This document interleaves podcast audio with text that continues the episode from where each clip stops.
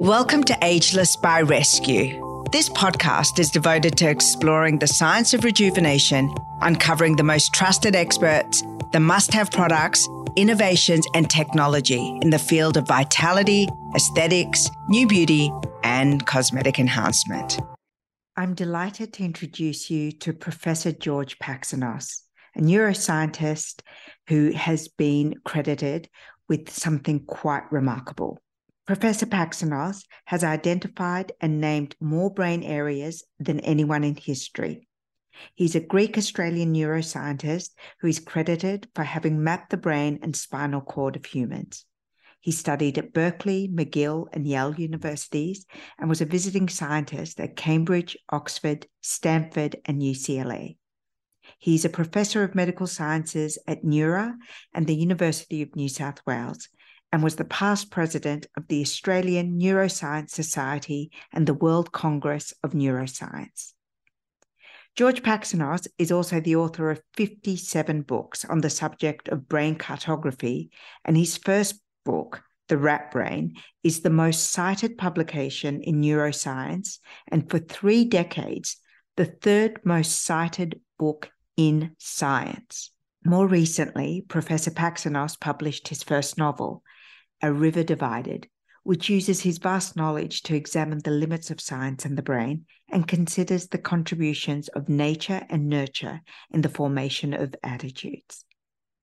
In this truly fascinating conversation with the dynamic, authentic, and charming scientist and philosopher, we discuss brain health, strategies for delaying dementia, and the future possibilities of regenerative medicine and nootropics on brain health. We also discuss intelligence, the role of genetics, poverty, and lifestyle in determining brain function and performance. He shares insightful advice on the impact of diet, exercise, and trauma, both physical and emotional, life experience, and education on optimizing our brain health. If you've never listened to an episode of Ageless by Rescue, I would urge you to make this your first. This is truly one of the most wonderful conversations I've ever had, and certainly one that I am so proud to bring you. A lot of people interested in postponing dementia. We will age, and the brain, amongst all other organs, indeed, it is the most evident. That is because there resides what we are. And it will age, and I presume none of us will not be not demented by the age of 100 if we make it to that. But that's not good news. In fact, 1 in 2 of us will have dementia by about the age of 86, either you or me. And the battle is to postpone that date. So instead of being 86, for half of us, to be 87, 88. And there are ways that neuroscientists have found to assist people with this. Specifically, to just put a disclaimer, neuroscience has not cured any disease. But neuroscientists are not altogether useless. They hardly useless. They have identified factors that predispose the person to dementia, including Alzheimer's disease, and factors that can postpone dementia. Amongst the best, probably the most significant factor is exercise. Physical exercise, that is walking, running, swimming, rowing, cycling, or group sports, provided you don't hit your head, because hitting the head is a predictor for earlier onset dementia than otherwise. And there are other factors, of course, such as good eating habits.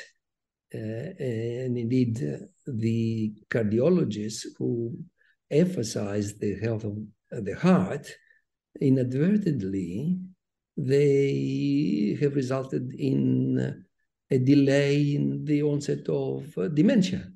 It might sound paradoxical to your listeners, but fewer people are dementing today at their 80th birthday than 50 years ago. Of course, percentage-wise, not the absolute number, because we are more now, and therefore there'll be more people dementing. But the percentage of people who are at their 80s and they're dementing is a smaller percentage than that 50 years ago. And this scientists attribute to the emphasis of the cardiologists on the health of the heart, diet, exercise, cessation of smoking. There are, of course, other predictors of dementia, that is, that will bring dementia earlier, such as depression, apnea, and people can do something about this, especially apnea that is there. I'm going to ask you, just to pick up on that, on you mentioned the divine, and for me this was a really interesting aspect of the work that you do. You know, is the brain who we are? Is it where the soul resides? Is it our super consciousness, or is it merely an organ that helps the physical body function? Right. Well, brain has been initially not in favor. The ancient Egyptians discarded the brain heedlessly and sent millennia of pharaohs brainless to their afterlife. It was Hippocrates, the ancient Greeks, who said that from the brain and from the brain alone derive our pleasures, gesture, as well as our pain, grief, and tears. Of course, if you look now to buy a Valentine's card with a brain on it, good luck. I went to Bondi Junction. It's only the heart. That's right. But it's in the brain. It's in the brain. Anyone who's gone crazy in love will know that it is most certainly the brain that controls love. Well, I'm glad you agree, but this is not what is depicted. I went there to find a card for my partner, and I was confronted in Bondi Junction with 300 cards, all of them with at least one red heart on them, none of them with a brain. And I wrote a letter in the newspaper, in The Conversation, darling, I love you from the bottom of my brain. A journalist from Melbourne called me and she asked, are you insisting that the heart has nothing to do with love? I said, if in a heart transplant I receive your heart, I am not going to fall in love with your husband. True. She said, what a pity. And he's such a lovely man. Yes, it is the brain what we are, and this is evident when you mentioned Alzheimer's disease earlier. We'll have an unwelcome visit, most of us, before we die, and our brain will shrink, and so will our consciousness of various things. To the point where at first you will, of course, just not remember recent events. You'll still remember the old events. Then you will start losing the old events. You will not recognize your children. You will not know who you are. And the only thing you can correlate that is the brain. Therefore, this consciousness, which is a big problem for neuroscientists because they don't know exactly what feelings are, why we feel love. They know where it resides, but exactly how you perceive color, how you're satisfied, you feel hungry, or you feel happy, that they don't know. But there's no doubt, there's no debate on this, that it is the brain. If it were the soul, nobody used the word soul, even psychology. No academic psychologist that I know of uses the word soul. I believe none does, nowhere. There's no need to hypothesize that the soul exists. Absolutely do have delusions of having a soul. So I'm glad I'm having this conversation with you. I'm going to ask you something about the correlation between psychology and neuroscience and where they meet and where you help psychology. So the work that you did was on a postmortem brain. And so you've mapped the human brain and looked at it vis-a-vis other mammals. And but what happens in the I guess one of the first things I'm interested in is, what about intelligence? Why is there somebody who is more intelligent than another? And can you dial up intelligence, or is this a genetic predisposition? Right. This question has been settled by psychologists many years ago, because psychology, at least some of it, is neuroscience itself. They're the Venn diagrams that you... Exactly, yeah. The domains, but it was D. O. Hebb, I happened to study under him, who in 1949 described intelligence as something that is formed by two things: genetic predisposition and environmental influences on that. So if not everybody's genetically endowed the same. The brain might have had the benefit of a gene working just a little bit longer in someone and conferred some greater predisposition for intelligence. Who knows what are the genes for intelligence, but there would be certainly predispositions. Then, of course, the environment. And the environment starts from early on, actually, even from the donation of the sperm or egg, but let us just stay beyond the egg and the sperm to the zygote, to the first embryo, the beginning of the embryo. Now, if the mother is drinking, smoking, well, that's already a disadvantageous environment. So that person will not actualize their genetic potential. If the family is poor, they are less likely to check for gestational diabetes or for factors which may result in insufficiency of the uterus of the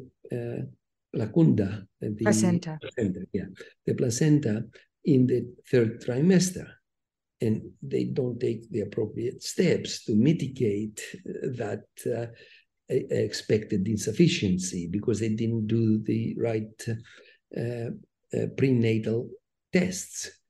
If they are poor, they're already condemned. And I mean, there's a lot of talk about nootropics and tinctures. Mushroom derivatives. And I know that there's a drug for narcolepsy that, was very popular in Silicon Valley that was used as, what they referred to as the limitless drug that would open up the neural pathways in your brain and help you focus better, think better, expand your cognition. Do you think that there is a place for that in neuroscience and in brain health? As long as the mushrooms are not poisonous, they wouldn't hurt.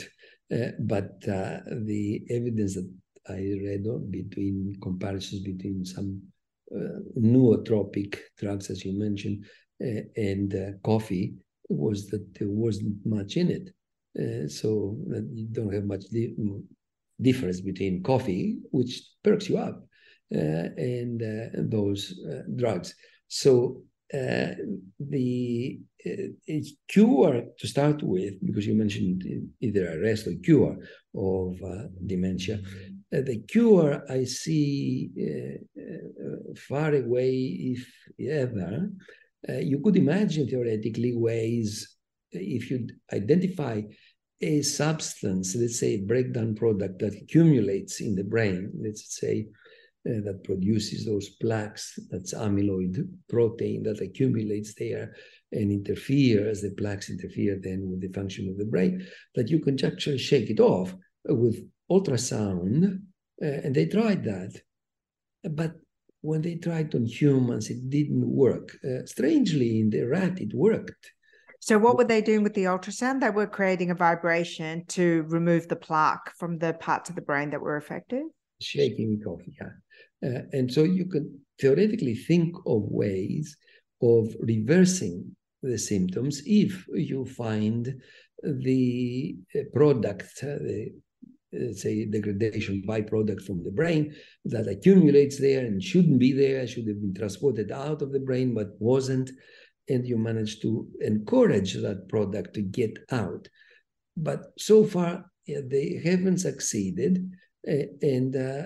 Therefore, to cure the disease, since it's not only for accumulation of byproduct, but also cell death, right? That's right. Also accumulation of products, not outside of the cell, but as the plaques are, but inside the neuron.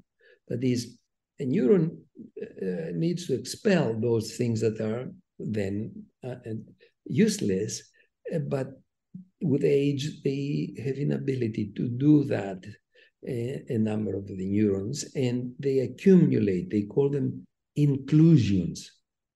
That's self-explanatory. Inclusions. They include something that they shouldn't. They should have expelled it. Well, if you have those, I can't see that would be an easy way to expel them. I might find one day a way, but it looks very difficult.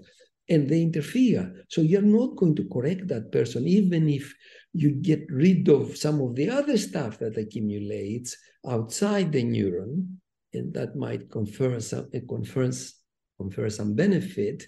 You will still have the inclusions inside the neuron, and maybe one day you'll manage to encourage the neuron to expel those inclusions and improve even there the situation. And then you're faced with a cell death, that neurons die. Well, you mentioned the neurogenesis. I think there is, as many neuroscientists, many people at large think that the neuroscientist discovered something. This is known for a long time, that there's cells that are born and they have taken advantage, the rehabilitation specialists, of retraining the person in maths, in language, in skills, but we have to keep that into perspective. I hope you enjoyed this episode, and if you did, please share and rate this episode. I'd love that. Ageless by Rescue is brought to you by Rescue Me Academy, Reignite Your Relationship course. Love your relationship but miss the early days? You're not alone. This course will teach you how to identify your issues, stop the fighting, find what you need to be happy, re-spark intimacy, and keep the lines of communication open. Join us at rescuemeacademy.com.au to learn more about the program and to download your first free lesson.